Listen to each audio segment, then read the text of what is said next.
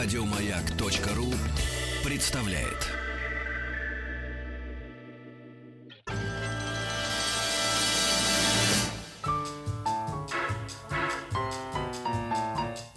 Научно-популярный радиожурнал.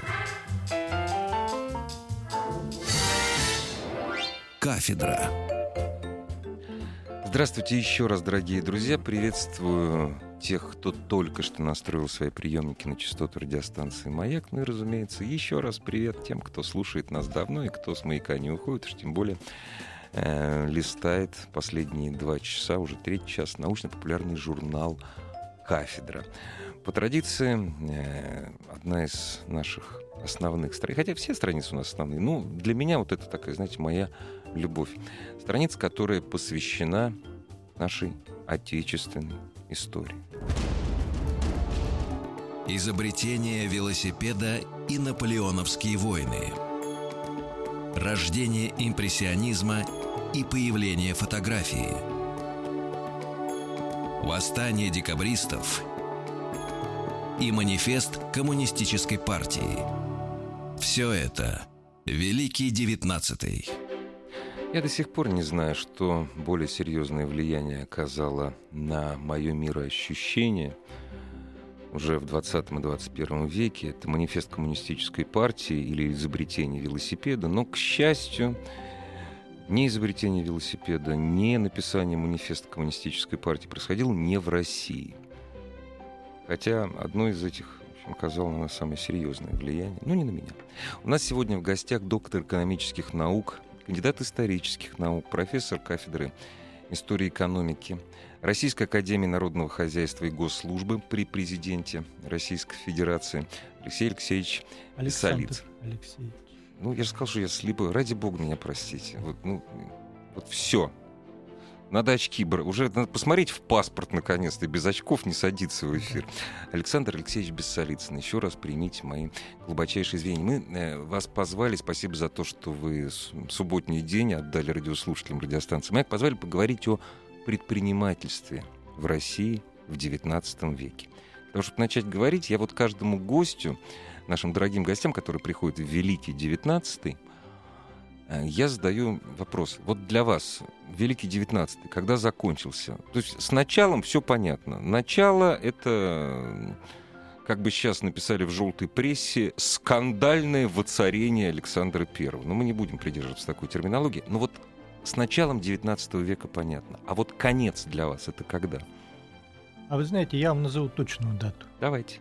1894 год. Угу. Была такая дата. Да. В политическом отношении это Николай II, ну, это смена курса, это действительно смена курса. А вот в экономическом отношении это программа Витте. Причем, я вот если есть две минуты буквально, я бы об этом сказал чуть более подробно. С большим удовольствием. А, потому что на самом деле эта программа, она ведь не опубликована до сих пор. Это такой документ, который хранится в Российском государственном историческом архиве, а под таким немножко странным названием. И вот специально его, так сказать, чтобы не забыть, выписал об, учреж... об изменении штатов Департамента торговли и мануфактур. Скучно. Скучное Звучит название, скучно. правильно? И, и, в общем, и никто особенно и внимания не обращал. Он такой небольшой документ, всего 55 листов. А напомните, Сергей Юрьевич в своих мемуарах упоминает его? Наверняка же упоминает. Он документ не упоминает, Нет, то есть даже, но даже... о программе он, конечно, О программе говорит. же он говорит, да, я да, да, название да, документа он название не упоминает. документа он я не упоминает. Забыл. Вот. А, и, собственно, там как бы он документ состоит из трех частей. Первая это, собственно, такая э, справка, чем занимается Департамент торговли и мануфактур. А дальше некое такое введение, почему нужно расширить его штат. И самое главное, это вот такая третья часть, написанная самим Витте, это соображение. Это э, как бы он объясняет, э, почему необходимо изменить штат, какие новые функции появляются. И, собственно, вот в этих соображениях, там где-то, наверное, листов 30, и э, вот эта программа, она э, прописана. Угу. Это и индустриализация, это и э, такие институциональные изменения, связанные там, с таможенными тарифами, с изменением торговых отношений, с коммерческим образованием, ну, много, целое направление. И Николай подписал как бы весь документ, то есть формально он утвердил штаты, а фактически он утвердил новую программу и собственно, с 1994 года, в общем, активно Витта начинает ее реализовывать, начинает... Ну, насколько мог Витта активно действовать при Николае? Вы знаете, вот э, как бы да, э, там были сложности, там были не очень такие хорошие отношения. Очень плохие. А, ну, да. я бы сказал так, очень плохие. Но Витте, он такой ведь э, администратор очень искусный. Правда, его за это и не любили, считали, что он как бы такой интриган.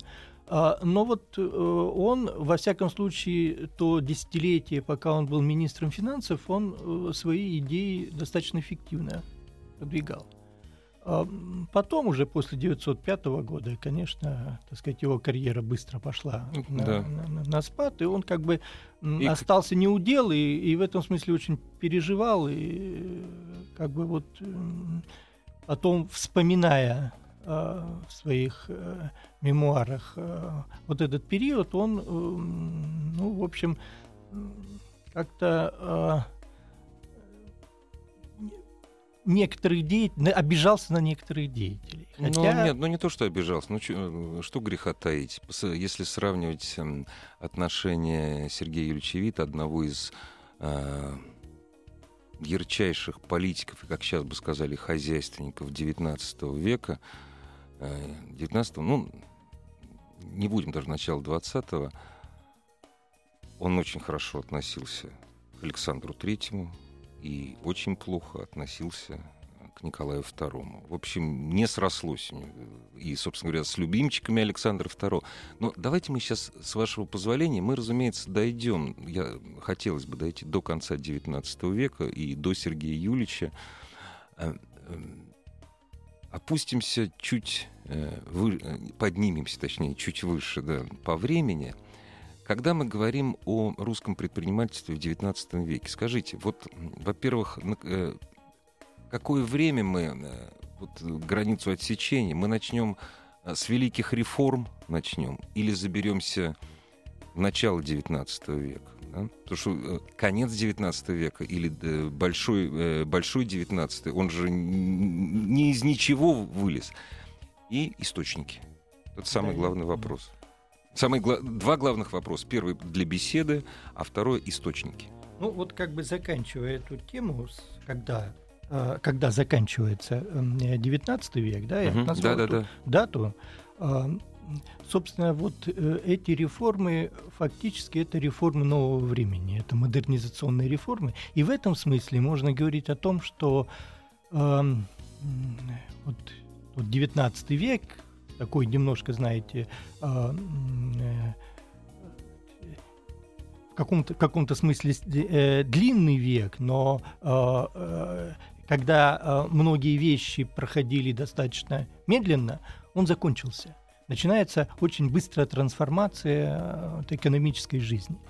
И в этом смысле, если посмотреть на предпринимательство вот в течение XIX века, пожалуй, э, ну, четко можно выделить два таких периода. Это, конечно, предреформенный период, то есть до условно до 50-х годов, uh-huh, uh-huh. и э, пореформенный, то есть то, что э, началось, ну, конечно, с отмены крепостного права, но даже чуть раньше, в общем, после поражения России в Крымской войне, когда стало совершенно очевидно, что Э, реформы нужно э, э, проводить радикально, либо Россия просто теряет статус великой державы, но даже не просто статус великой державы, а вообще может потерять, раствориться, раствориться, все. совершенно верно.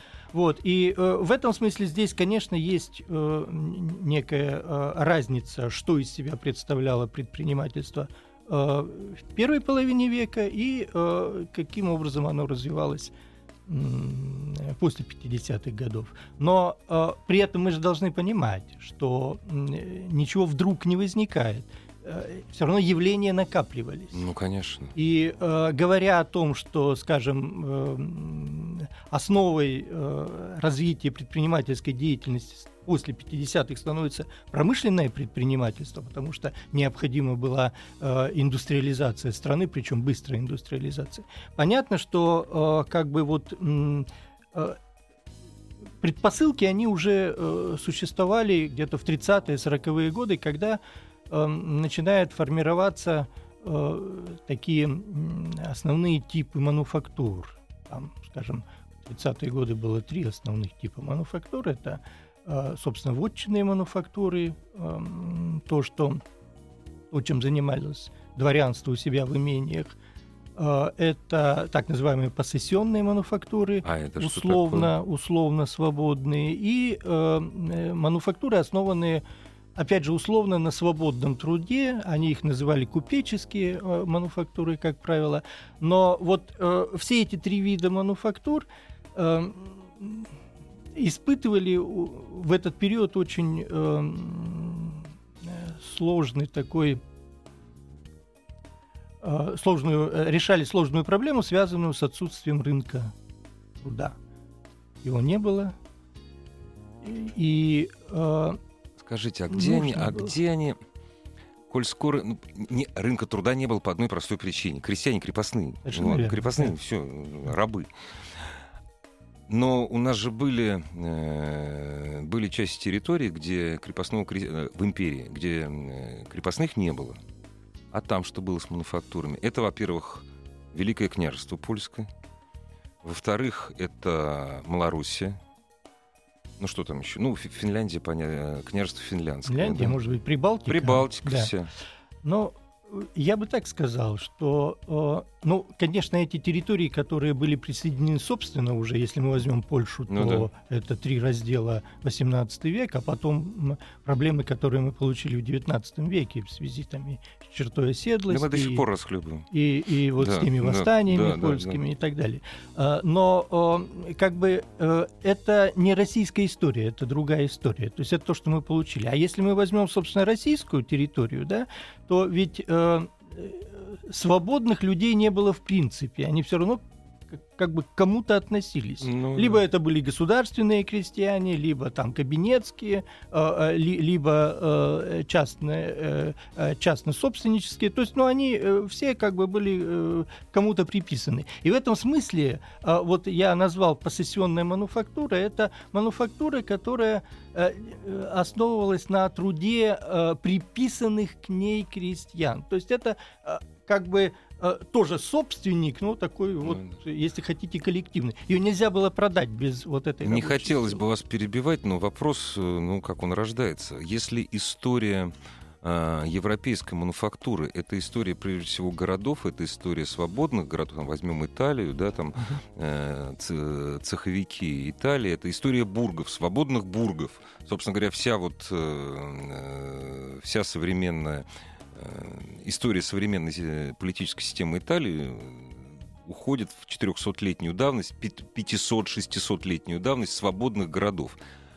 Производство — это городская история. Когда мы говорим о мануфактурах, это городская история для России или все-таки для нашей аграрной страны это история сельская? Я не могу не вспомнить, очень часто вспоминаю, э, вторую часть «Мертвых душ», где Гоголь представляет, причем представляет его в комплементарном свете, в пику Чичикову, и да не только Чичикову, все, э, всех, в общем, э, в пику всем э, представителям, как казалось, Гоголю уходящего класса вот помещиков таких, рабовладельцев и живущих за счет закладных – это Кастон Жагло, он же э, Скудрон Жагло, там в разных вариантах. Это человек, который у себя в деревне, да, говорит, э, он говорит, что нет, надо хлебопашеством заниматься, да, но, говорит, у тебя же, они фабрики заводить. А ему его брат говорит, не помню фамилию, слушай, говорит, так и у тебя же фабрики есть. Да, говорит, куда же девать, сами заводились. Вот, говорит, на мой берег сваливали чешую годами. Горы скопились. Я ста- стал из нее клей варить, и вот э, 100 тысяч да взял. У меня все так. То есть деловой такой человек, который, тем не менее, э, сидит на земле, он говорит, что хлебопашеством заниматься это правильнее всего, не выгоднее он, почему? Чичиков говорит, выгоднее? Нет, говорит, не выгоднее, а правильнее. Но, тем не менее, он фабрикант, но сельский фабрикант. История российского предпринимательства, мануфактуры — это сельская история.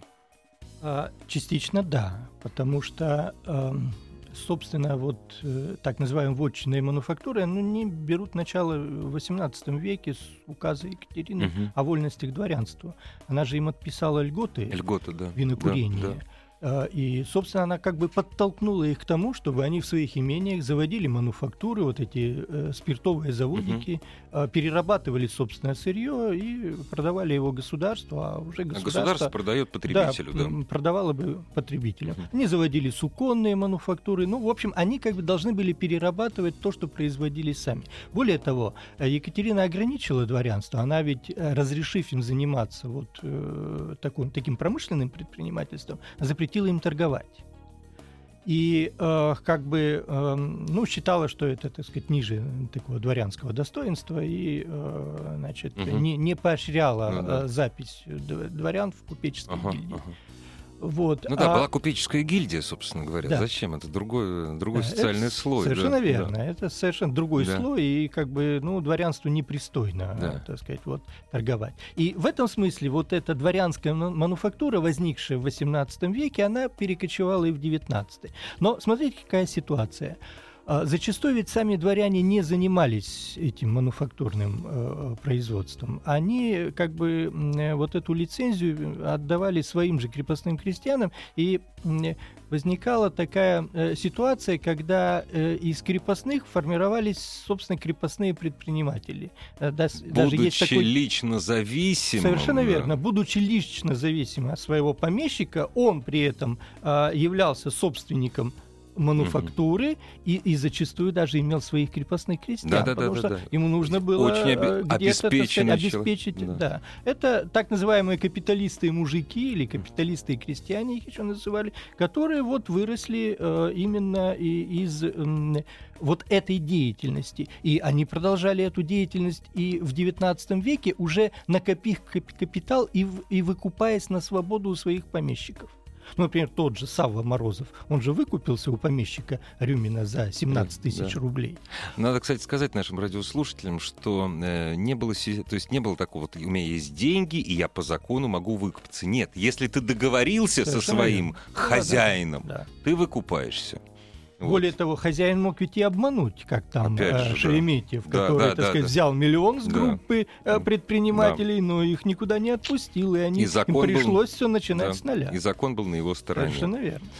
Вот, то есть вот э, как бы этот тип мануфактуры, он перекочевал в 19 век, и он продолжал э, существовать. Но при этом э, он начинает трансформироваться, потому что те предприниматели, которые выкупают свои мануфактуры, они э, начинают искать э, дело, которое э, приносит реальную прибыль. Э, То есть оно приносит прибыль не потому, что это монополия, а потому что э, Рынок. есть спрос. Есть спрос, да. Э, Ну, э, Россия ведь страна, в общем, как бы бедная, в том смысле, что покупательская способность основной массы населения невысокая. Да. Поэтому нужно было производить какой-то такой массовый товар, а, который можно было продать э, вот э, небогатому населению. И в 30-е, 40-е годы возникают хлопчатобумажные мануфактуры, которые возникают в основном как вот такие частные мануфактуры, основанные на свободном труде. Опять же, я подчеркиваю, условно свободным. В основном это тоже были крепостные крестьяне, но которых помещик отпускал на э, вот этот промысел. Мгм, мгм, мгм. Э, Они платили ему э, оброк, но они нанимались самостоятельно, и они работали за деньги. И это уже, конечно, э, был другой тип мануфактуры и другая производительность Интересно, труда. а на чем они работали? На каком сырье в это время? А, э, ну, первоначально э, хлопок поставлялся через Англию. Вот я хотел сказать, а английский хлопок Английский, английский, да. Потом он, уже он- в он 70 египетский, он... Ну, ну, ну да, да, разумеется, да. из, из империи. В Из общем, империи, из но- другой но из империи. империи. Да. Но там возникла тоже вот такая проблема.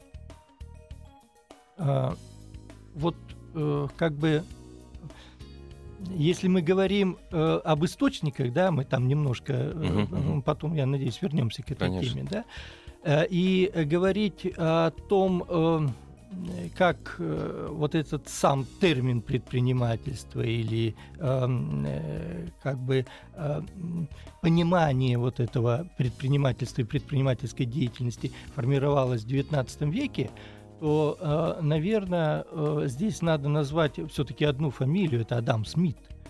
который написал вот этот свой известный труд «Исследование о причинах э, богатства народов». Настолько известный, что даже Александр Сергеевич не мог не упомянуть. Совершенно верно. А, и, я скажу, что, ну, во-первых, э, он был чрезвычайно популярен, этот труд, среди такой просвещенной молодежи в начале XIX века. И э, государство ведь спонсировало перевод на русский язык. Он, один из первых переводов этого труда, он был как раз в России. Так вот, вот Александр Сергеевич. Там ведь есть э, интересный такой момент. Э, Все-таки Пушкин гениальный поэт. Гений да? же, что такое. А, и э, он э, очень тонко и иронично подметил э, как бы вот это увлечение молодежью э, вот этими идеями. Чрезмерное Там увлечение. Основная идея какая? Вот простой продукт. Да? Имеет, есть, как бы... Почему не нужно золото? Ему когда верно. простой продукт да, имеет. Да, вот да. простой продукт. Что такое для России простой продукт? Простой продукт. То, что растет. То, что растет, да. Я прошу прощения, нам придется прерваться. Новости, новости спорта. А вы пока перечитайте первую главу. Так думал молодой повес, летя в пылину почтовых. И продолжим через 7 минут. Кафедра. Изобретение велосипеда и наполеоновские войны. Рождение импрессионизма и появление фотографии – Восстание декабристов и манифест коммунистической партии. Все это Великий Девятнадцатый. О русском предпринимательстве XIX века сегодня разговариваем на кафедре или в журнале «Кафедра» с Александром Алексеевичем Бессолицыным, доктором экономических наук, кандидатом исторических наук, профессором кафедры истории и экономики Российской академии народного хозяйства и госслужбы при президенте Российской Федерации. Адам Смит, да? да. Я, я напоминаю нашим радиослушателям, чуть-чуть раньше промышленная революция произошла в Великобритании, на несколько сотен лет. Вот. И Адам Смит... Ну, все-таки не сотен. Давайте после Кромвеля. Все после да. Кромвеля началось. Кромвель это 1600, какой там, 48 год, да? Ну, я к чему? Да. А, взлет, допустим, тех же самых а, мануфактур а, Великобритании, это самое ну, конец, самое начало XVIII века. И Адам Смит, когда писал свой труд, ну, он основывался на опыте, конечно, прежде всего Британской империи. Великобритании и Британской империи. Насколько, насколько зерна, которые бросал пуританин, а это очень важно, Адам Смит, ложились на нашу почву. А, вот мы ну, вот, как раз вот говорили о Пушкине, о Пушкине, который издевался да, над этим, да. в общем. А ведь э, как бы э, молодой человек, Евгений Онегин, он же был глубокий эконом. На каком основании? То, что Смита читал. Да, да. только потому да. что ругал Гомера Феокрита, да, зато да, читал да, Адама, Адама Смита. Смита да, и все. Да. А, но ведь у Пушкина там есть дальше. А, он же свои знания каким-то образом пытался э, реализовать. Каким образом там? А, дальше мы читаем про его отца, который давал три балла ежегодно да, и промотался да, наконец. Да? И, и, и... Типичное лицо российского дворянства. Совершенно верно. Вот оно лицо российского дворянства. Что ему советует э, э, э, Евгений Онегин? Да? А мы у Пушкина читаем. Отец понять его не мог и земли отдавал в залог. залог да. А ведь в черновике у Пушкина есть еще одна строчка, другая. Ну-ка. Отец с ним спорил полчаса и продавал свои леса. Тоже хорошо. Тоже хорошая строчка, ведь с да, точки зрения да, качества да, да, да, да, ничем да, не отличается, да. правильно? И я своих студентов обычно спрашиваю. В чем вот, разница? В чем разница? Почему он э, отдавал земли, а не продавал леса? Угу. Хотя ведь леса-то выгоднее продать, правильно? Казалось бы, да. Казалось бы, это вот тот самый простой продукт. Угу. Потом лес возобновляемый продукт, можно вырастить новый через какое-то время, пусть не быстрое, да? А землю-то, извините, вы в залог дворянский банк отдали под и проценты. платите проценты Совершенно верно. А потом... Деньги проживаете. Да, совершенно да. верно. А как вы его выкупать? За счет чего опять вы это же, будете делать? Гоголю, да. то есть это общее место, да. Гоголю вспоминаю. А в каком, э, в каком состоянии имение? Заложено, батюшка, заложено, Совершенно верно. Говорит. Вот многие имения были перезаложены. Нужны были деньги, и... живые деньги. Да. Дворянству сельскому нужны были живые деньги. Да. И вот здесь как раз э, вот эта ирония Пушкина, потому что простой продукт имеет смысл только тогда, когда его можно продать. Ну, а если продать его некуда, если куда, нет спроса, куда да. он продаст ну свой ну, лес? Соседнему помещику ну, у него да, тоже, тоже такой же лес да. есть. Лес вообще продавался в Англию как раз. Но начало XIX века – это вот наполеоновские войны, это, это неудачные э, заграничные походы российской армии, и результат э, э Александр I вынужден был присоединиться к экономической блокаде Англии. Это, конечно, больно ударило по российскому предпринимательству. Оказалось, что лес вывозить некуда. И э, э здесь вот начинаются как бы поиски Э, возможностей внутреннего развития э, предпринимательской э, деятельности, и государство начинает, в общем, маневрировать вот этой политикой. Вот очень важный вопрос. Мы, когда говорим, мы люди, не сведущие в экономике, что нужно для предпринимательской деятельности? И мы говорим, что нужны люди, которые занимаются предпринимательством. Но прежде всего нужны деньги. Для того, чтобы делать деньги, нужны деньги финансовая основа предпринимательской деятельности в России? Какая была? Откуда, откуда деньги? То есть я знаю о очень старых акционерных обществах, да, ну, например, там, русско- русско-американская компания, одно из старейших акционерных обществ. Все железные дороги, или почти все, строились на, акционер, на деньги акционеров. Но всегда, э, если э, была какая-то серьезная концессия, всегда своими деньгами входил, ну, не государство, а царская семья. Одни из э, владетелей одни из самых, одного из самых крупных состояний. Откуда деньги были? Банковский, откуда он? Особенность российского предпринимательства как раз и заключается в том, в что... В отсутствии денег.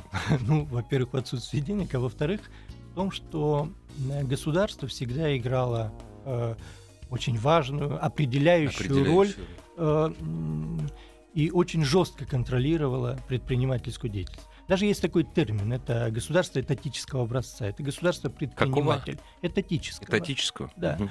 А, и это возникло не в XIX веке, это возникло и в Средневековье, но в Средневековье там были заповедные товары, которыми торговал только царь или казна, да, а в XIX веке э, появляются, ну вот, э, как бы э, некие такие направления, которые э, э, финансирует государство. Естественная монополия, я прошу прощения. Совершенно прошу верно. прощения за экстраполяцию в наше время, но естественные монополии. Отсюда, да. кстати, вот э, привилегии этих купеческих гильдий. Ну, почему вот там купцы первой гильдии, э, они пользовались одними правами, там купцы второй и третьей, там другими, потому что, собственно, эти права распределяло государство. Я прошу прощения, здесь нельзя не упомянуть такой вещи, что в любой, э, то есть, ну, не знаю, там взять там Ганзу, еще что-то, все купеческие объединения цеховые — это самообъединение для саморегуляции. Наши гильдии — это объединение сверху. Совершенно верно. Это всегда все реформы инициировало государство. И э, здесь я бы еще вот о чем сказал. Э, об этом очень четко написал Тугар, Туган Барановский в известном труде «Русская фабрика в прошлом и настоящем». Он проанализировал, каким образом э, протекала да, промышленная революция в Европе и чем российская промышленная революция, э, которая э, началась уже во второй половине XIX века, отличалась. Он писал, что э, русская фабрика, возникшая сверху по инициативе государства Петровским указом, э, была навязана стране, Э, которая э, экономически к этому была не готова, потому что я уже говорил, и отсутствие рынка труда, и э, как бы отсутствие э, внутреннего спроса, поэтому петровские предприятия работали только практически на экспорт, либо на армию. Либо на армию, либо на экспорт, а, да. Вот. И, Демидов, э, семья и, Демидовых работала на армию. Да, и те прикормленные или привилегированные предприниматели, которые получали вот эти государственные заказы, государственные льготы и, и так сказать, вот работали э, э, дали, дали, так сказать, на себя, делясь с государством. Они Ситуация меняется да. во второй половине Они денег-то уже набрали? Да. Вот к этому времени-то уже капитал да. уже появился. Вот к этому времени вот этот капитал начинает вкладываться в частные предприятия, которые начинают работать на внутренний рынок. И э, вот эти предприятия возникают без поддержки государства. Более того, даже государство как-то, в общем, э, э, косо смотрит на вот такое, такое частное предпринимательство. И регулир, пытается его регулировать. Законодательно. Законодательно. То есть то оно э, такую проводит умеренно протекционистскую политику, то вдруг фридрейдерские э, э, тарифы, то есть вводит некую свободную конкуренцию между Игра с налогами, прежде всего игра с да, налогами. Игра, игра с налогами, и это, в общем, сдерживает э, э, зачастую активность российского предпринимательства, либо направляет его в определенные в сферы, которые да. нужны и выгодны государству. И как долго это продолжается? До Витта? Да практически до рубежа 19 века, когда э, вот основные реформы были проведены. Потому что если мы э, возьмем вторую половину, то главный прорыв, за счет э, которого э, как бы сформировалось вот это единое uh-huh, экономическое uh-huh. пространство, это, конечно, железнодорожное строительство. Но железнодорожное строительство, опять же, без государственных денег – без э, тех кредитов, которые государство э, брало или привлекало вот эти иностранные инвестиции, оно не могло состояться просто. Потому что все эти э, дороги финансировались государством, хотя строились частными лицами, и там целая плеяда вот этих м, так называемых железнодорожных королей и фон Мек, и Губонин, фон, и фон Дервис прежде всего. Знаете, который... очень хорошая иллюстрация, я прошу прощения, просто очень забавно, государственных денег в строительстве железных дорог – мой брат, э, в том числе историк, исследователь, э, скажем так, угасания русско-американской компании, исследователь жизни последнего губернатора Русской Америки, князя Максутова, э, он, в общем, нашел следы денег, которые выручены были за продажу колоний именно в строительстве железных дорог. То есть эти все истории популистские, что непонятно, как, куда эти деньги делись, нет, эти деньги были вложены в вполне конкретную вещь, в строительство дорог. И это государство. Это государство. И э, тут ведь еще такой очень важный момент. Э, эти дороги э, строились как частные, создавались акционерные общества. Да. Э, эти акционерные общества э, как бы э, еще брали дополнительно деньги у населения под э, некие будущие доходы. Ну, что-то вроде облигаций. Железной да. дороги, да. Который, когда она начнет да. работать, да. То есть э, возникала вот эта э, лихорадка, грюндерство, да, когда угу. э, создавались там... Э, э, объединение общества под еще не подстроенную железную дорогу. И э, эти средства были реальны, они очень быстро набирали эти деньги, э, размещали их в том числе и на лондонской бирже, и оказывалось, что Э, Выгоднее не строить дорогу, наверное, да, да. А... А, а создавать акционерное общество. Называется мыльный пузырь, называется Вы... пузырь финансовый. Пузырь, совершенно да. верно. В итоге получалось, что да, дорога построена, но построена плохо, работает э, э плохо, потому что это всего одна, одна колейка, э, скорость небольшая, э, а, она никак не окупается. И э, все это закончилось чем? Государство в итоге вынуждено было выкупить да, эти выкупить, да. Вне зависимости от того, под высочайшим покровительством находилось это акционерное общество или нет, но государство спасало. Да. Многие, конечно, э, короли э, разорились, но кто-то, так сказать, успел вот получить mm-hmm. свой куш и остался при деньгах, как тот же фонд Дервис, который фонд Дервис, да. вложил потом и во французские деньги, облигации, в общем, имел э, собственность, недвижимость э, во Франции, но в том числе и, и, и в России. А насколько было вообще проникновение в, во второй половине 19 э, Вкладывали э, иностранные предприниматели деньги в Россию? Здесь тоже мы разделяем вот этот век напополам. Если мы возьмем 30-е, 40-е и 50-е ну, годы, то, то не вкладывали. Не вкладывали, да. Смысла а, не было. А да, а вот... Я бы сказал, что это был человеческий капитал. Ага, потому ага. что приезжали люди с опытом, и многие начинали с нуля. Или брали кредит, но здесь, в стране, угу. и создавали свои производства. Хотя бы те же Нобели.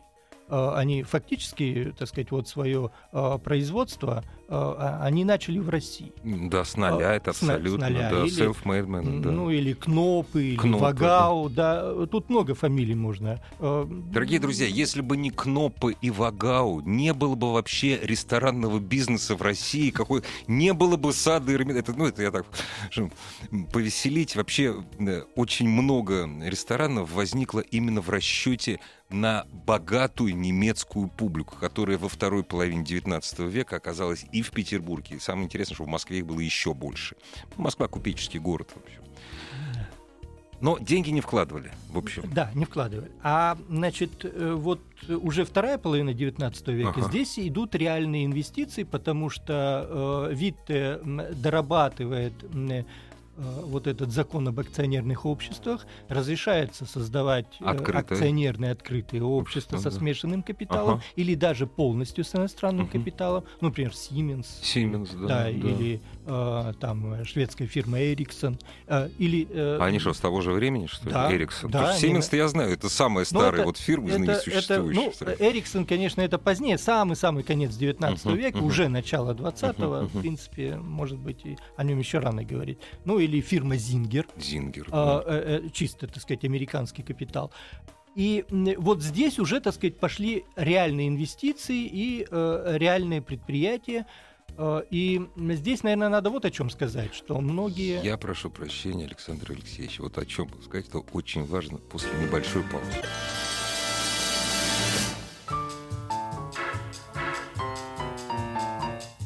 Научно-популярный Радиожурнал. Кафедра. Великий девятнадцатый. Александр Алексеевич, мы, я вас прервал на одном из самых интересных мест. У нас крайне мало времени, окажется. Может быть, мы разберем э, показательную судьбу семейства Нобелей в России, или как, э, как пример успешного ведения бизнеса. В общем, люди-то всемирно известными стали. Кстати, да, это люди, которые, в общем-то, пришли как раз без денег и сделали э, э, капитал свой здесь. То есть, э, можно сказать, начали с нуля и э, стали самой успешной, ну, может быть, одной из самых успешных э, э фирм в России. Э, кстати, Людвиг Нобель, он ведь и похоронен в Петербурге похоронен на в Петербурге, лютеранском да, кладбище. Да. Кстати, надо сказать, что это, пожалуй, там единственная могила э, ухоженная. В приличном состоянии. Да, я когда 10 лет назад был, я тоже поразился. Шведское консульство присматривает. Да, да. Так вот, э, э, Нобели, основной капитал они, конечно, сделали э, на нефти. Вот то, что они занимались вооружением, вот этими минами... Нет, это им не принесло это, это не принесло. Они, кстати, причем не да. очень хорошо этим занимались. Но они, да, но они вовремя поняли значение нефти. И э, вот э, товарищество нефтяного производства братьев Нобель, э, оно э, контролировало до 50% э, добычи и переработки нефти в России и 25% ее экспорта. Э, они имели свой э, э, флот, э, перевозили эту нефть и по Каспийскому морю в танкерах, и по Волге, и они имели свое производство практически во всех волжских городах. Их вообще в Баку памятник надо ставить, на самом деле. В Баку вот... они построили свой городок Вилла Петролия. Вилла Петролия, э, да. они, имелись такие нобелевские городки, их так и называли нобелевские городки в ряде э, поволжских городов. Они были, по-моему, э, в Царицыне, э, в Самаре, в Рыбинске. Зачем они нужны были короне? Э, вот это пример социально ответственного бизнеса. Э, вообще в Нобелевской э, фирме работать было престижно, потому что там зарплата была выше. Ну, это уже хорошо. Да? И условия работы были лучше, потому что они строили вот эти Нобелевские городки как отдельное поселение. Ну, допустим, вот в Царицыне был Нобелевский То есть, городок. что чуть позже делал Форд на да, самом деле. Да. Ну. А, там ведь были э, коттеджи для инженерно-технического состава, а, там были э, квартиры для семейных рабочих, а, были общежития для а, холостых, но там был весь комплекс. А, там обязательно была аптека, а, медицинский пункт, а, школа начальная. А, возможность заниматься спортом, какие-то спортивные Даже площадки. Так? Да, э, и а, там обязательно как была зелень. Не по-православному как-то. Ну, вот они делали это вот так, так по-шведски. Более того, я вам скажу, э, Нобели в Баку, вот в этом э, вилле Петролию, там в коттеджах были установлены кондиционеры. Ну, э, центрального кондиционирования. Да, воздух, центрального. Да, то есть да. они охлаждали воздух. Понимаете, они создавали еще не только условия для работы, ужасно, но и условия для отдыха. Ужасно.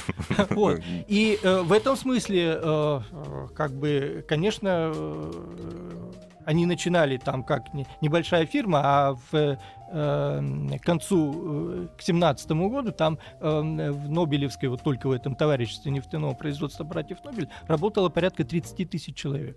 Гигантское фирма. предприятие. А скажите, Гигантское. пожалуйста, а есть данные, куда они вкладывали заработанные деньги? Только в Россию или у них э, были бизнесы за пределами Российской империи?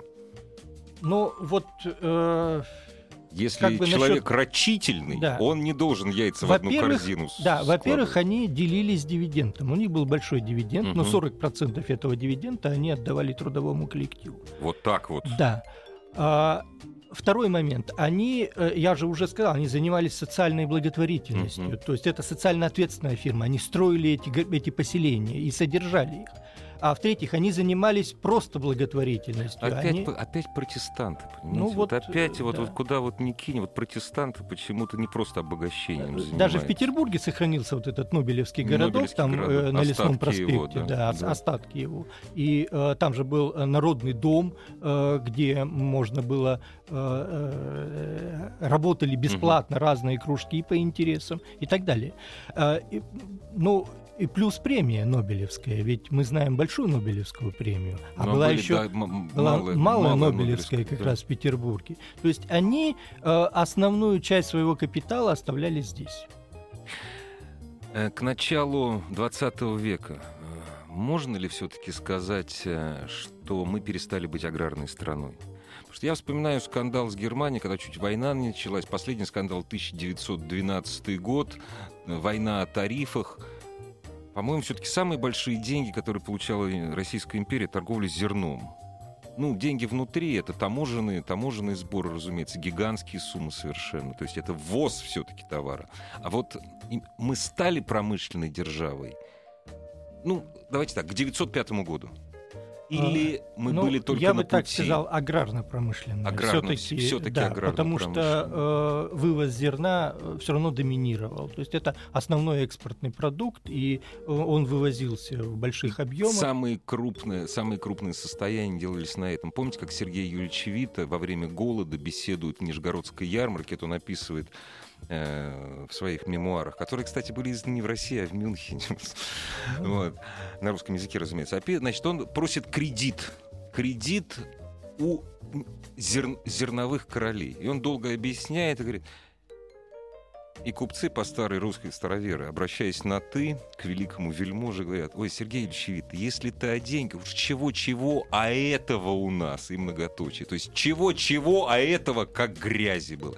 Все-таки мы оставались аграрно-промышленной державы. Нам не хватило хотя, нескольких лет. Хотя, э, да, направление было э, индустриальное. Более того, Витте даже Последний определил срок 20, 20 лет. лет. Да. да. И вот э, вы упомянули вот эту ярмарку нижегородскую. На этой нижегородской ярмарке в 1896 году еще состоялся последний торгово-промышленный съезд, который обсуждал как раз вопросы... Как жить дальше. Как жить дальше и э, как развиваться. То есть либо закупать вот эту технику для аграрного аграрного сектора за границей, либо ее производить внутри страны. И деньги уже на это были. И деньги были, но хотя э, эм, все-таки основную э, массу съезда делегатов составляли аграрники, они проголосовали за то, чтобы ввозить. Да, да. Но Витте заявил, что так могут рассуждать не русские люди, а пришельцы с, э, с Луны. Поэтому мы будем не считать голоса, а взвешивать. И будем проводить индустриализацию. Спасибо огромное. Как всегда, на самом интересном. Встретимся еще. Спасибо. Еще больше подкастов на радиомаяк.ру